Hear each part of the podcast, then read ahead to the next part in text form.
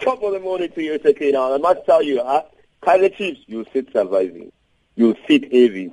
You hallucine. yeah.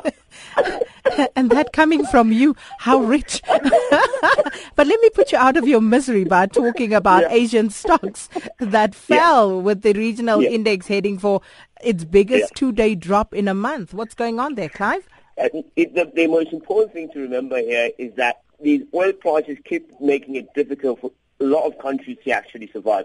The MSCI Asia Pacific Sakina Index slid by 1.1% earlier on the morning, just after the lunch break uh, in, in, in, in, in Japan. The Hang Seng, also the China Enterprises Index, which is the HSCEI, was little change as well, tumbling down to about 4.6% um, early hours of this morning. So th- this is not good for, for, for, for, for, the, for the Asian markets at all. The falling prices create a little clinch between what is actually the real numbers versus what the uh, um, uh, uh, the economy is actually doing. So what happens is you find that these stocks are under a lot of pressure because they cannot be evaluated accordingly, and it is making it difficult for investors to actually have confidence in them and buying them. Uh, there's some other problems as well. The bonds, for example, within the Chinese market as well, have have declined, which is not necessarily great for those guys who like to save and use bonds as a as a safe haven. So that's also not doing well uh, for the Asian markets, Akito. Mm. And uh, China's factory gate deflation deepened mm. and consumer prices climbed at the slowest pace since 2009, I see.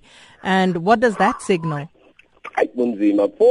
Tough. Uh, the producer price index dropped 2.10% uh, in November from a year earlier. And record 33rd straight decline, Sakina, um, from the biggest fall since mid last year.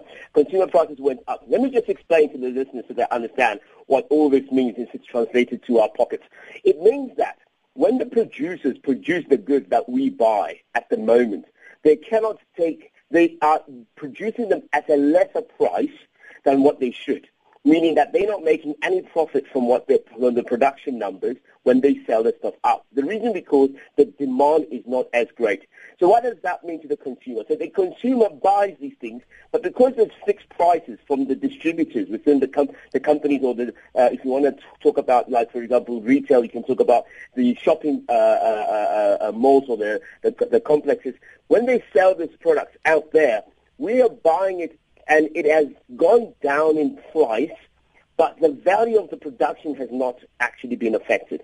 And, and that is a problem because it means that the, we have this thing called deflation which means that there's nobody making money from producing those goods, meaning that the country's economy is under pressure, meaning that obviously the company cannot, that those, those producers cannot make any profit, and therefore it sits in a deflationary mode. So it's a bit of a problem, and the consumers might enjoy for a little while, but what it means is that when those prices start going up again, then the consumer will be under tremendous amount of pressure.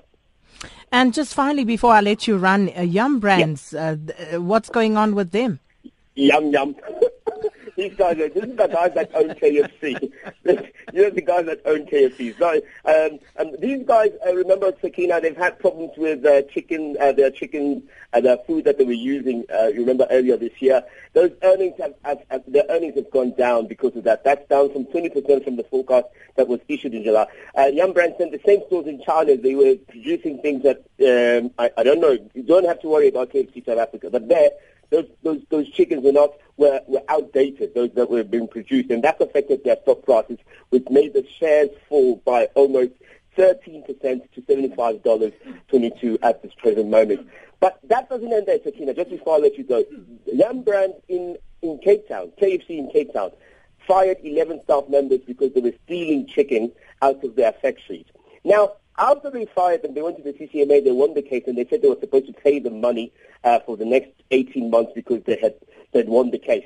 The High Court yesterday ruled that the CCMA decision was wrong, and those employees must be fired, and they must not be reimbursed. So that is not a single looking good situation for those employees.